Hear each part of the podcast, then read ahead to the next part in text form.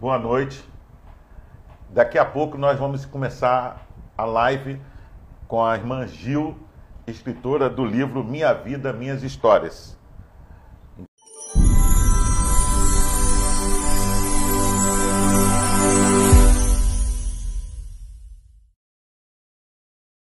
Vamos então iniciar a nossa entrevista. Boa noite, graça e paz da parte de Cristo, que Deus possa abençoar poderosamente a sua vida. Você que está nos assistindo e que entrou agora, você está no canal Beit Sêfer, Escola Bíblica à Distância, não é?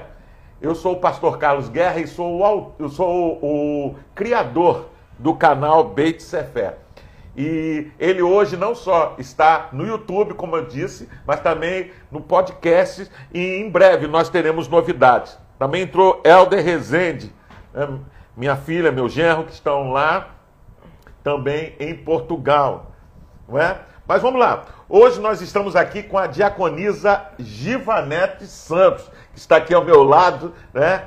Conhecida carinhosamente como a irmã Gil. Ela foi minha ovelha quando pastoreei a primeira igreja batista em Miguel Couto, aqui em Nova Iguaçu. Mas ela é autora do livro que está nas minhas mãos aqui, Minha Vida, Minhas Histórias. E você que vai estar conosco até o final dessa live, nós vamos estar sorteando 3 livros para aqueles que ficaram até o final dessa live, ok? Mas bem, a irmã Gil, além de escritora, ainda continua, né, trabalhando como empregada doméstica. Gil, ela também atua em projetos sociais, não é? E atualmente ela é missionária mobilizadora da Junta de Missões Mundiais. Ela é uma voluntária, né, da Junta de Missões Mundiais da Convenção Batista Brasileira e tem desempenhado um papel abençoador, principalmente aqui na área da Baixada. Gil, obrigado por você estar aqui, de ter aceitado o nosso convite. Você pode se apresentar para o nosso público que está já conosco aqui? Boa noite a todos, é um prazer. Muito obrigada, pastor Guerra, pelo convite, por estar assim podendo, né, compartilhar um pouco mais sobre o meu trabalho, sobre os meus projetos e sobre tudo aquilo, né, que eu tenho feito durante a minha caminhada. Amém. Acabou de entrar também a Cris, um beijo, Cris, Deus te abençoe. Jaque Pinho, irmão Pinho, que está estreando no canal, né? Daqui a pouco, a partir da semana que vem, nós vamos ter também mensagens desse jovem valoroso que vai estar, enfim, trazendo mensagem para a nossa edificação. Pois bem, Gil, após essa apresentação, vamos lá, vamos bater um papo sobre como foi que surgiu esse livro e tal. Conte para nós, de onde veio a sua inspiração para escrever o livro? Bem, a minha inspiração foi depois de eu ter visto o filme Minha Vida, Minhas Histórias. Foi aí que eu... mas antes de ver o filme, né, eu já tinha o hábito de fazer um trabalho terapêutico, como escrever depois de alguns... tudo aquilo relacionado com problemas, com dificuldade. E aí, ficando desempregada, vendo o filme Minha Vida, Minhas Histórias, foi aí que, com muita coisa escrita, eu já comecei vendo, né, que as histórias daquelas mulheres não era diferente da minha história. Amém. E da minha história e de outras tantas mulheres pelo Brasil afora e pelo mundo afora. Ok. Gil, então qual é a sensação que você teve, né, de escrever esse livro e compartilhar as suas experiências de vida? Porque eu abri um pouco o coração, né? Abri a porta, né? E tem gente que não gosta muito de falar sobre a vida, mas como foi essa experiência de contar a sua vida para outras pessoas? Porque nas páginas do livro, né, nós vemos que a sua história é a história de muitas outras Gils e outras Marias e até mesmo outros personagens bíblicos. E o que você tem a dizer sobre isso?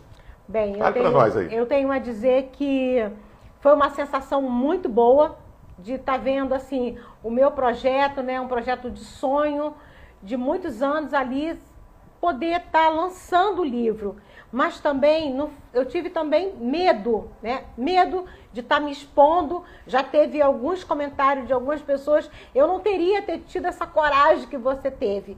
Mas também eu pude ver que através da leitura do meu livro, muitas pessoas já chegou para mim e já falou assim: eu me identifiquei muito com a sua história, eu já passei por grandes dificuldades como você passou. E também fiquei com muito medo também de ser mal interpretada por algumas pessoas, por pessoas achar diversas coisas ali, como eu abordo no meu livro, né, sobre a questão do trabalho doméstico. E também quando a gente fala assim, o cuidado de Deus, eu posso lembrar do cuidado que Deus teve com Ruth. Ao Ruth se prontificar a caminhar junto com a sua sogra, né? E não foi diferente comigo. Deus continuou cuidando e Deus tem cuidado da minha vida. Ok, ok. Está conosco também, acabou de entrar, o pastor Wilson, tá certo? Aqui também, da igreja aqui em Nova Iguaçu, pastor Hudson Paura, boa noite, pastor Hudson. Fagundes Renan entrou também, Deus possa abençoar os amados irmãos. Pois bem, Gil, na verdade, quando a gente lê o seu livro, né, e quando eu tive a oportunidade de fazê-lo, e apesar de conhecer você, né, ter lidado com você, não só na área ministerial, mas também na área familiar, né? Podendo a gente ter um relacionamento muito abençoador, eu me deparei com algumas histórias no seu livro que eu não conhecia. E nele você fala sobre o trabalho análogo à escravidão, né? Você fala sobre má remuneração, você fala sobre o pouco descanso no trabalho, fala sobre trabalhos forçados, infelizmente, em pleno século XXI, não é? Você fala sobre má alimentação que os patrões acabam proporcionando àqueles que são seus empregados. Você fala de abusos psicológicos, não é? Como humilhação, desprezo e até questão de abusos sexuais. Você fala de calúnias, difamações, direitos trabalhistas que foram violados, não é? Experiências no estrangeiro, enfim.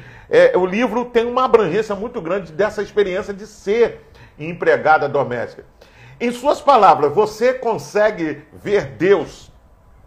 Agora, diante de tudo que você passou, porque eu creio que houve momentos bons e também momentos alegres, você conseguiu ver Deus agindo, tratando, moldando a sua vida e o seu caráter? Você consegue ver Deus conduzindo a sua história até realizar o propósito dele? Talvez inscrever esse livro e contar a sua história? Fale para nós. Pastor Guerra, é muito interessante essa pergunta, muito boa também a pergunta, porque muitas das pessoas não têm ideia, né, do que uma empregada doméstica passa, e com isso a gente pode ver, quando a gente fala assim, de várias Gils, de várias Marias, né? Então a gente teve experiência assim de estar conversando com outras empregadas domésticas. E de ter empregada doméstica da patroa falar assim: olha, a partir de hoje você não é mais, o seu nome não é esse, o seu nome se chama babá. Interessante, né? É babá, não, quer dizer, tá ali afringindo aquela coisa da identificação da pessoa, tirando aquela identificação, né? E com a questão também da má alimentação, normalmente é aquilo, na minha época, era aquilo que vinha da mesa e muitas das vezes vinha muito pouco, ou se não, uma comida diferenciada. A gente sabe que isso acontece até hoje, né, no nosso Brasil, por aí afora. Infelizmente acontece, eu acredito que não seja só na área da empregada doméstica, mas de um modo geral, né, o salário não ser bem remunerado, a gente sabe disso, mas também eu vejo, né, o cuidado que Deus teve comigo, apesar da questão de abuso sexual, né, que eu passei por isso também, mas graças a Deus eu pude também ver o cuidado de Deus comigo, de não ter acontecido, ter sido tentada, mas não ter acontecido, ter se consumado a questão do abuso sexual comigo. Mas eu vi o cuidado de Deus. Deus estava cuidando de mim em todo instante. E aí, com isso, a gente vai forjando um caráter Porque, pastor, eu também tive... foi muito bom na minha infância, porque eu tive um pai e uma mãe, principalmente meu pai e uma mãe, que cuidou muito bem, apesar de ter começado a trabalhar muito cedo, mas meu pai, ele sempre teve aquele tempo para nos dar de carinho durante... E isso, a gente acaba, quando vai cuidar ou trabalhar na casa de uma pessoa, a gente passa a fazer aquilo que a Bíblia fala, de fazer o melhor para a gente. Quando a gente faz... é sobre a direção de Deus, e a gente vê o cuidado de Deus na minha vida. Eu li em outros lugares que você está envolvida também no projeto Livros para Voar, da Fundação Educacional e Cultural de Nova Iguaçu. Você pode explicar o que é o projeto, né? E como você se envolveu nele? Bem, é muito interessante esse projeto. Gostei muito porque é um projeto, né, cultural, daqui de Nova Iguaçu, da Baixada Fluminense. Nós agradecemos assim a secretário de Cultura de Nova Iguaçu, ao presidente da FENIG, o Miguel, por ter desenvolvido esse trabalho, né? Porque eu conheci o trabalho que acontece, né, uma vez por mês, agora de cada 15 dias, no Top Shop, no terceiro piso. Então, tá dando essa oportunidade para os escritores da Baixada. Então isso tem sido muito bom. E comigo aconteceu dessa maneira, eu passeando ali pelo Top Shop, e cheguei, perguntei, e ele disse, não, isso aqui é gratuito. E aí eu fiz o meu primeiro lançamento ali, e teve uma repercussão muito boa, desde o momento, pela nossa abordagem, com relação ao empregado doméstico, com relação ao voluntariado, e com tantas outras coisas. E acontece, a gente tem 10 pontos de livros que se coloca, tem tanto também, tipo uma caixa, né, de livros que tem no Hospital da Posse, tem em alguns lugares. E com isso a pessoa vai lá, pega livro, e a gente sabe que a leitura e o conhecimento ninguém pode tirar da gente. É, exatamente. Né? Então, isso é muito importante, tem sido muito importante aqui na Baixada, e cada dia tem crescido mais. Ok. Você já tinha esse desejo de fazer missões? Ou isso surgiu agora? Como que é isso aí? Não é? Isso já era uma coisa antiga no seu coração? Fala para nós aí. Missões sempre queimou no meu coração, desde a infância. Então, eu sempre fui promotora de missões. E aí, depois de uma viagem missionária, eu trabalhei bastante lá em Miguel Couto com o pastor Carlos Guerra, né? O pastor Carlos Guerra sempre incentivou a obra missionária, isso é muito bom. E aí a gente sempre fui também muito questionadora, querendo saber se as ofertas chegavam ao campo, como é que era. E de repente eu falei assim, não quero mais só ver de vídeo. Eu quero conhecer mais, eu quero saber mais. Ir ao campo. Entender mais. E foi aí que eu tive a experiência, né, de ter ido para Cabo Verde, ter passado 2 meses lá, ter conhecido a terra, ter conhecido os projetos que a Junta de Missões desenvolve lá. Eu soube que você é mobilizadora da Voluntária de Missões Mundiais, correto? Não é isso? Correto, isso. E você participou do programa Voluntários Sem Fronteiras, em Cabo Verde, você já acabou de falar um pouco, né? Eu quero mandar um grande abraço à missionária Elis, a quem tive o privilégio de conhecer. É uma jovem que tem trabalhado no campo missionário e tem feito uma belíssima obra, né? Mas você poderia contar um pouco como foi essa experiência de estar no campo, de estar no front, né? Podemos dizer, de frente assim, lá de fato no campo missionário. Fale para nós aí. Olha, foi uma experiência, pastor Carlos Guerra, muito boa. No começo, assim, logo quando eu tomei a decisão de fazer essa viagem, né, missionária, foi no momento, assim, que eu estava desempregada, e eu devo dizer aqui que quando Deus chama, Ele paga a conta, né? Não foi diferente comigo, porque eu cheguei, né, bem, posso falar isso assim, tranquilo aqui, porque a primeira pessoa que eu falei foi com Deus, e depois eu chamei o pastor Carlos Guerra, que na época era o meu pastor, e falei para ele, e ele prontamente me apoiou com relação a tudo isso. Tive apoio da minha igreja. Então foi Trabalho muito gratificante, foi um momento muito especial.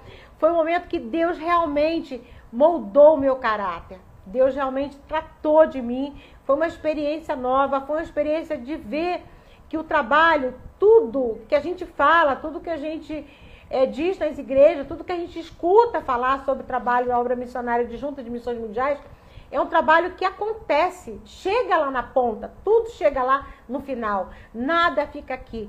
Então, para mim, foi muito bom ter estado ali com a missionária Elis, ter estado com o pastor Emanuel na praia em Cabo Verde, foi também bom ter estado com o pastor Elton. Então, foi um período abençoador na minha ida para o campo. Amém.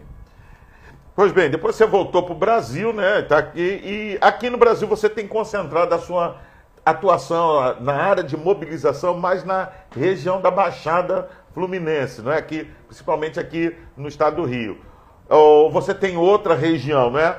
Há quanto tempo, então, você trabalha com missões, né? Podemos assim dizer, realmente está envolvida com missões. Bem, em 2000, logo que eu voltei do campo, 2018, indo entregar o meu relatório, né, depois da volta do campo, para Luciana, o pastor Kelso Franco, né, nos fez um convite para estar ali fazendo a mobilização como projeto piloto da Junta de Missões Mundiais.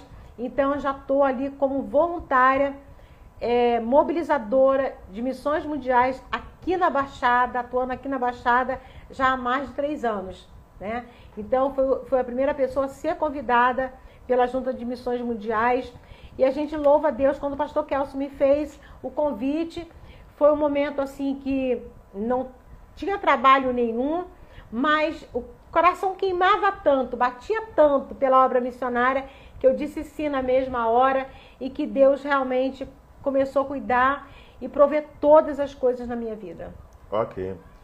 Você também está envolvida com alguns projetos, né, como a Fome no Mundo e projeto Esperança para os Refugiados, não é?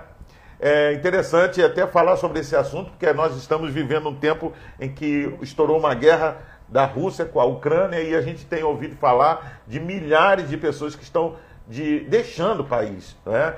E que estão passando, deixaram de viver a sua vida normal e agora são refugiados, vão estar em campos que vão estar alojando essas pessoas.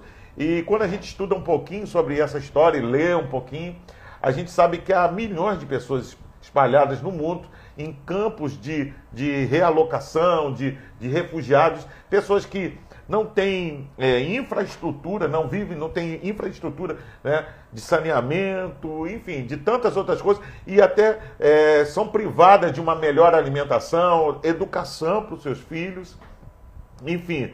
De que forma você ajuda esses projetos, ou de que forma a Junta de Missões tem ajudado esses projetos? Fala aí pra gente aí.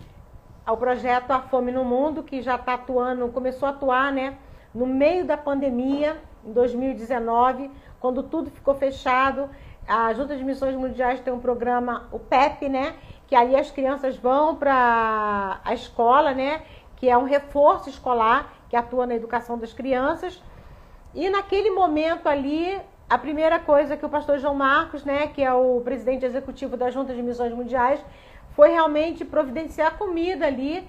Mas aí depois teve os missionários que são nutricionistas, como a missionária Gabriela, que é um projeto que eu apoio, que eu tenho o meu PAN, né, que envia mensalmente uma oferta, né, e também foi criado a farinha enriquecida, através daquilo que tem no país. Sim. Então, o projeto A Fome no Mundo, pastor Guerra, já está atuando ali, né, sustentando, alimentando as crianças, já na Venezuela, que é um país que está sofrendo muito, que foi um país onde foi terrivelmente, assim, problemas lá com as crianças.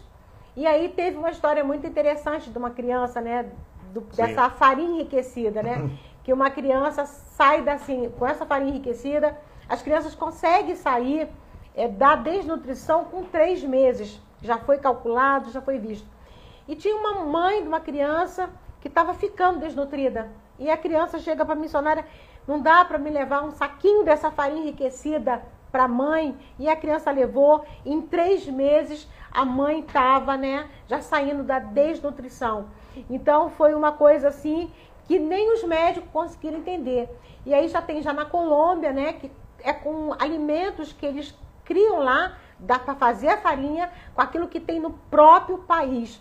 Como também em Moçambique, né, na África também. Então são esses projetos. E o projeto, né, A Esperança para os Refugiados.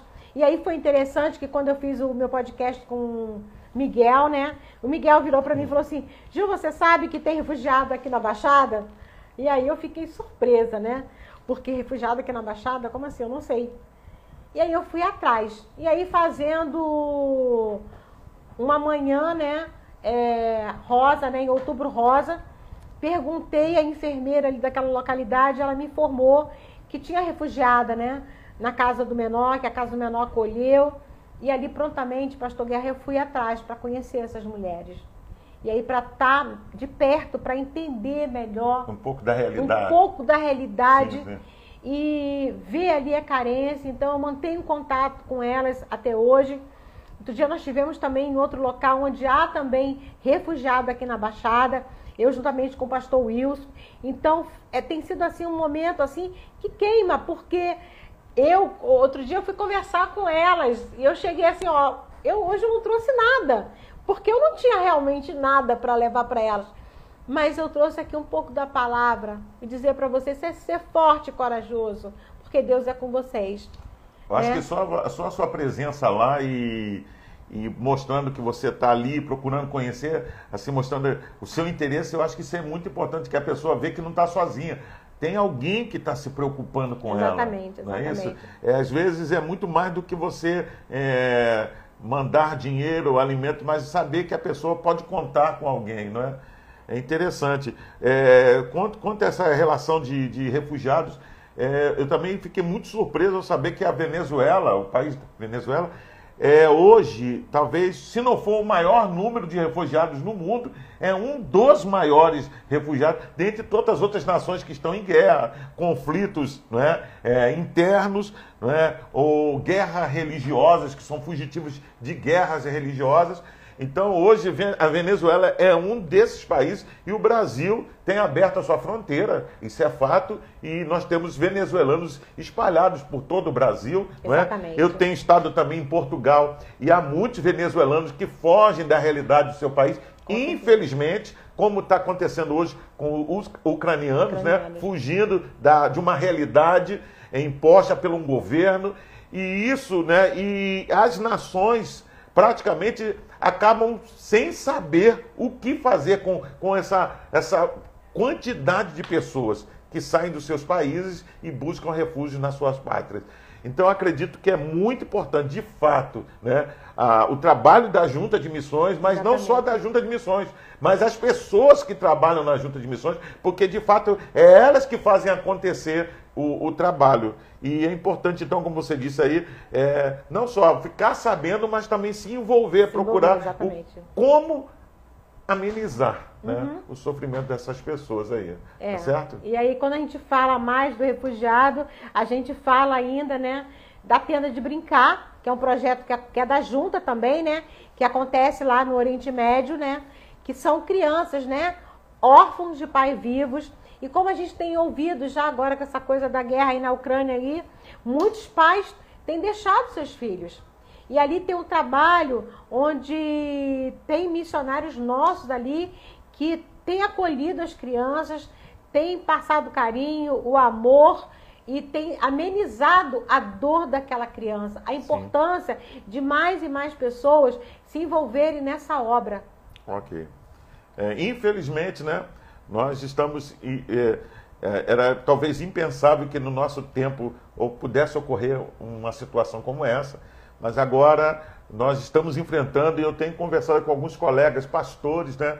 E dito que a conta vai chegar, não só para os ucranianos, né? Eles estão perdendo as suas casas, famílias, né? Alguns já perderam filhos, enfim, parentes. Mas essa conta vai chegar para todo mundo.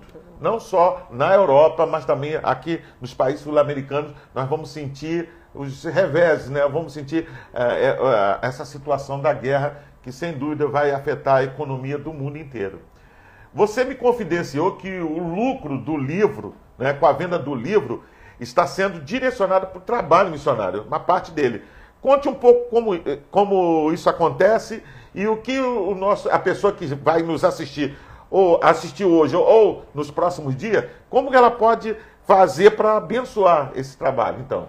Bem, eu depois de ter escrito o livro, ter chegado às minhas mãos, eu resolvi, né, parte da venda dos livros, depois que eu tirasse aquilo que eu coloquei, né, para fazer o livro, tá enviando para o projeto A Fome no Mundo, A Esperança para os Refugiados, sim, principalmente sim. Que são dois trabalhos que a gente cuida de criança, porque a gente pensa que a criança é o futuro de amanhã. Eu acredito que em cada tenda de brincar possa ter mais Moisés, mais Josué, mais Ruth, mais Ana por ali. Então, eu acho que vale a pena, tem que ser dessa maneira. Então, a venda dos livros, né? Vai realmente, eu já tenho feito, porque quando o coração queima aqui, a gente, quando recebe alguma oferta, a gente já coloca, já envia para a Junta de Missões Mundiais. Há algum recado de encorajamento que você gostaria de deixar para as pessoas que estão nos assistindo, né? Que estão no mercado de trabalho, ou então são mobilizadores nas suas igrejas, apaixonadas por missões? O que que elas podem fazer? Porque tem muita gente que fala assim, mas pastor, eu trabalho, né? Eu ainda não me aposentei, ainda estou no mercado de trabalho. O que que essas pessoas que amam missões, ou que querem ser de alguma forma ajudar, o que que elas podem fazer? Olha, eu devo dizer o seguinte, que não perca tempo, porque muitas das vezes as pessoas, o que eu vou fazer? Eu devo dizer para vocês que teve um período da minha vida que eu sempre falei assim, quando eu me aposentar, eu vou fazer obra missionária, porque eu já oro, porque eu já tenho oferta. Mas chegou um momento que eu realmente falei, Senhor, eis-me aqui. E aí o Senhor começou a trabalhar na minha vida. Então, eu não fiquei pensando mais, eu não sou formada. E foi uma das coisas que eu falei com Deus, porque às vezes a pessoa fala, mas o que eu vou fazer no campo? Tem muita coisa para fazer. Porque se você chegar no campo, sentar e fazer um desenho na mão da criança, você já está fazendo alguma coisa. E você não precisa sair do seu trabalho. Basta se voluntariar, dar um pouco da sua profissão, se você é enfermeiro, se você é médico, se você é engenheiro, se você é nutricionista, dá 15 dias do seu tempo para a obra missionária. Uma semana, né? Uma semana, 15 dias. Porque é muito bom quando você vai lá e faz algo a mais. Você vai sair de lá renovado, você vai sair de lá abençoado e sabendo que você abençoou tantas outras pessoas. Okay. Então, realmente, eu peço, vocês mobilizadores, nós sabemos que a nossa Baixada Fluminense é um celeiro de missionários. Grande parte dos nossos missionários tem saído da Baixada Fluminense, pastor Carlos Guerra. Amém. Glória a Deus por isso, que Deus tem levantado. Eu sou testemunha disso. Jovens, homens, rapazes, mulheres, para essa grande obra. Amém. Pois bem, Gil, eu acho que é isso, né? Eu estou satisfeito, eu acredito que o nosso público também está satisfeito com o que a gente falou até aqui. Eu acho que alcançou, né, a expectativa do nosso público. E foi uma honra falar com você, né? Eu fico feliz de ver como Deus, de certa forma, tem usado a sua vida, né? E para a glória dele, para que os seus propósitos possam ser cumpridos na sua vida.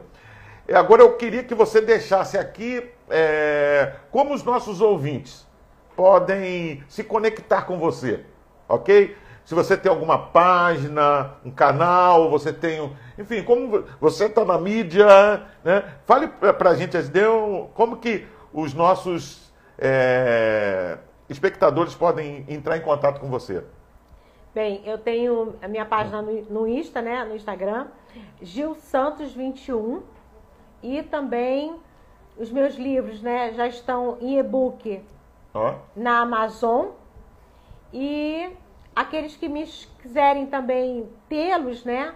Pode me procurar lá no direct para poder estar enviando para as pessoas aqui no Brasil. Ok. Deixa eu lhe falar, você que está aqui nos acompanhando, né? E nós vamos colocar, né, na descrição dessa live, podemos assim dizer, os dados, né? Os seus dados, para que a pessoa possa de fato entrar em contato com você, pedir, né? Você vai encontrar aqui na descrição depois dessa nossa entrevista. Gil, mais uma vez, muito obrigado por você estar aqui conosco, ter atendido o convite.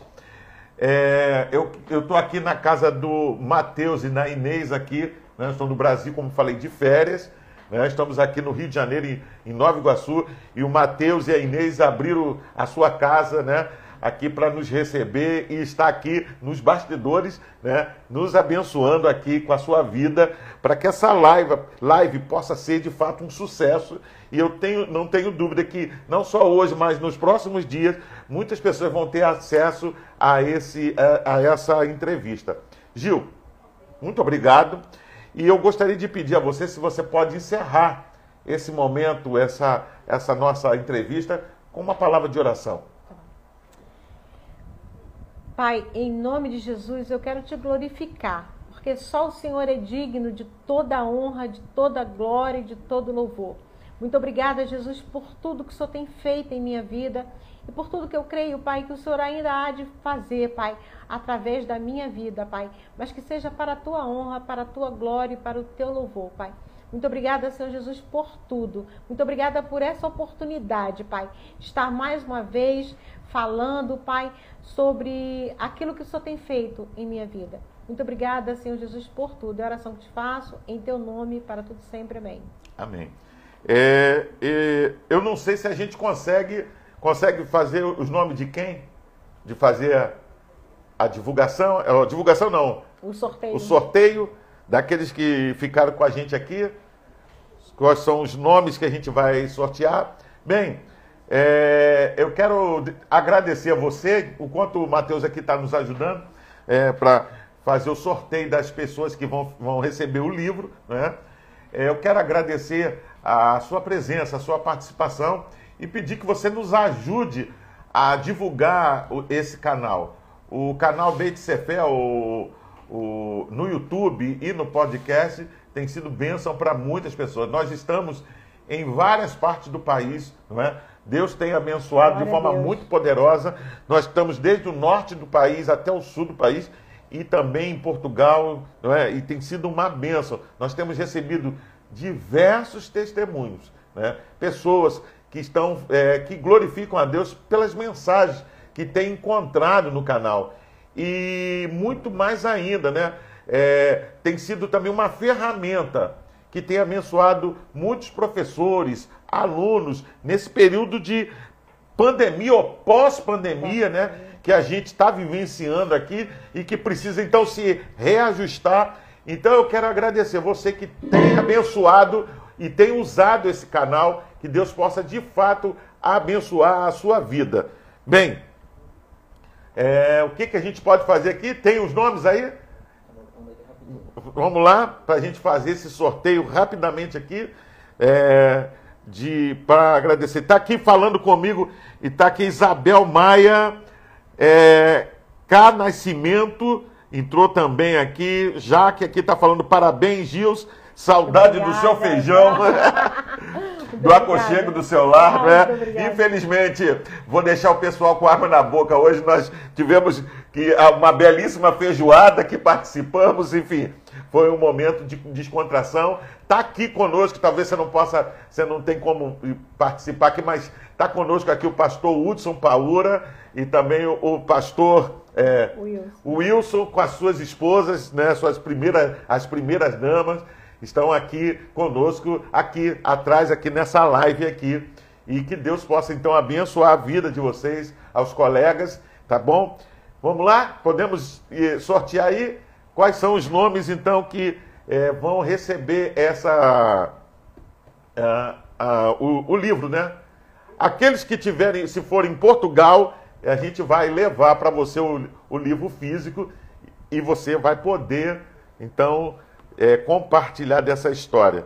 Pois bem, nós já estamos aqui com 37 minutos de entrevista. Vamos lá? Então, bem aqui, quem mais? Está aqui. Seja bem-vindo. História muito linda. Recomendo a leitura a todos. E saudades, te amo. Tá? Saudades, pai, eu também estou com saudade. Manda um beijo aí para a Rebeca. Vamos? Mais alguns segundos aqui a gente vai dizer quem são os nomes aí. Pode aí. A Gil vai aqui tirar aqui os nomes aqui. Vamos lá, Gil. Tira aí os nomes aí. Tá aí, tirando. Quem é esse aqui? Nathane. Tá bom? Nathane tá lá em Portugal, lá em Águeda. Tá bom? Nós vamos levar o seu livro. Aqui, Fagundes Renan, tá certo? E último livro, Isabel Maia, a sobrinha que ganhou, tá bom, o livro. Então, essas três pessoas aqui, nós vamos fazer chegar às suas mãos o livro, tá bom? Muito obrigado a todos aqueles que ficaram conosco até o final dessa live.